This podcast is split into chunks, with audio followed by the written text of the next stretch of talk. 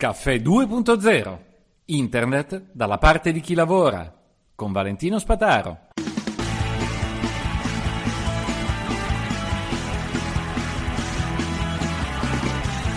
Buongiorno a tutti, Caffè 2.0, oggi a parlare di Ferragni e naturalmente del, eh, delle linee guida sugli influencer della Gcom. Eh, non entrerò nel dettaglio perché nel dettaglio c'è già entrato l'osservatorio che curo su civile.it slash privacy dove lì trovate tutti i documenti eh, relativi a questa problematica. Veniamo alla sostanza. L'antitrust a maggio-giugno eh, prevede di sanzionare via una, un procedimento contro eh, il, il caso Pandoro Balocco Ferragni eh, vengono avviate le indagini, vengono prese le email della, uh, tramite la Guardia di Finanza, uh, le email della Balocco, le email che ricevono dalla Ferragni. Uh, tutto questo è ufficiale, viene dichiarato, la Ferragni non dice niente, eh, poi sappiamo tutti come è andata a finire a dicembre quando c'è stata la sanzione e solo in quell'occasione con un look che stonava particolarmente con i fatti eh, la Ferragni anche se ritenuto assolutamente adeguato da chi fa comunicazione, ma in realtà non lo era, secondo me, perché questo è un caso eccezionale. Ebbene, lei ha, ha dichiarato sbagliato, sbagliato, regalerò dei soldi a destra e a sinistra. In realtà, quello che è successo e viene, e viene, fuori, emerge dalle email che sono state raccolte, è una uh, vera attività svolta a fare, dare quella mezza informazione corretta che i, mm, gli influencer più recenti stanno dando, stanno facendo abitualmente, rovinando il mercato. Da questo c'è stata una levata ai scudi e tutti quelli che hanno detto guardate quando si fa uh, una donazione la si fa in silenzio e con i propri soldi non si viene pagati per fare una uh, promozione, uh, una donazione. E, e quindi ehm, questo è stata una levata di scudi che ha creato grandi contrasti, ma la GCOM ha reagito con tempismo, evidentemente era un lavoro già avviato, proprio a luglio con delle linee guida per gli influencer messe in pubblica consultazione e adesso si dice si è arrivati a un accordo, sono riuscito a contattare persone che hanno partecipato a questo accordo, eh, qualcosa per il quale non dirò nulla, eh, però so cosa stava succedendo, so che paure hanno avuto, ma sono ricaduti ugualmente sul discorso prodotto editoriale, eh, che era un tema di vent'anni fa, che praticamente obbligava tutti i blog a registrarsi a rock. Qui, mh, con una montagna di equivoci, si è ritirato fuori lo stesso tema, imponendo sostanzialmente a tutti gli influencer con un milione di follower e un certo numero di, di engagement di registrarsi a Rock, eh, quindi un obbligo di censimento con obbligo di registrazione a Rock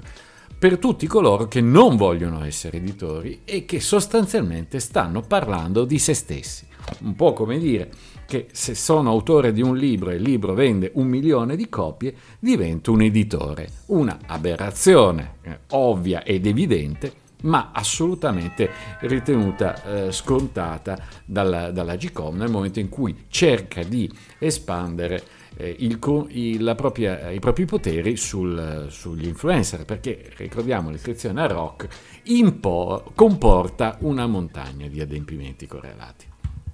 Ora, questa cosa l'ho segnalata eh, eh, già settimana scorsa, oggi è il 15 gennaio, e mh, mm, devo dire che identico è uscito l'articolo oggi su giornalettismo.com che dice chiaramente le stesse cose che ho detto io. Quindi eh, chiunque, pur non essendo editore, viene considerato tale. Invece è al posto della piattaforma. Ora, tutte le normative europee insistono sul fatto che la piattaforma è il eh, colei che nel momento in cui sceglie i contenuti e decide come promuoverli, diventa emittente, diventa editore. Quindi far diventare un editore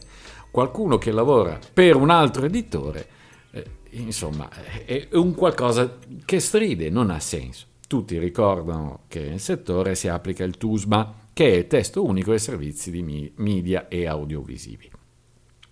Tutto questo e con delle linee guida non si vuole fare un vero e proprio regolamento, si vuole fare una vera e propria normativa, ma come nella storia della GCOM si inizia sempre a dire io ho la competenza per parlare di questo settore e pian pianino mi prendo le successive competenze.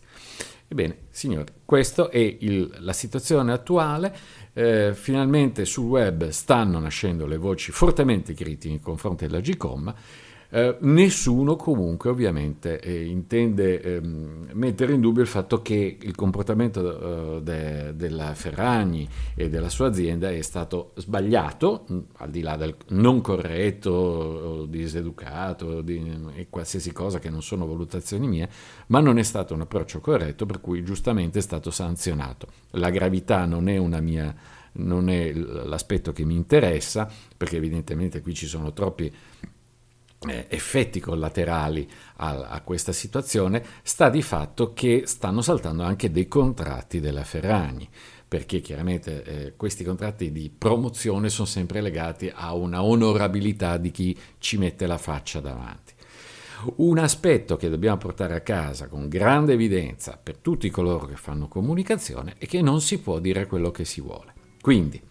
se l'azienda ha messo da parte 50.000 euro, la balocco, da regalare insieme alla Ferrari, alla Ferragni per le questioni che, intende, per, per le questioni che l'azienda, la, la Balocco, ha inteso eh, donare, benissimo, punto e basta. Da qui c'è stato il salto di qualità della Ferragni che ha detto eh, una quota delle vendite va a finire al, per questo progetto. In realtà la quota pare essere stato comunicato nelle email eh, preoccupate o comunque riguardanti la questione dell'azienda che riguardava anche proprio il, gag, il cachet che doveva essere pagato alla Ferrari. Quindi un aspetto abbastanza negativo. Caffè de Zero, un caro saluto a tutti, alla prossima!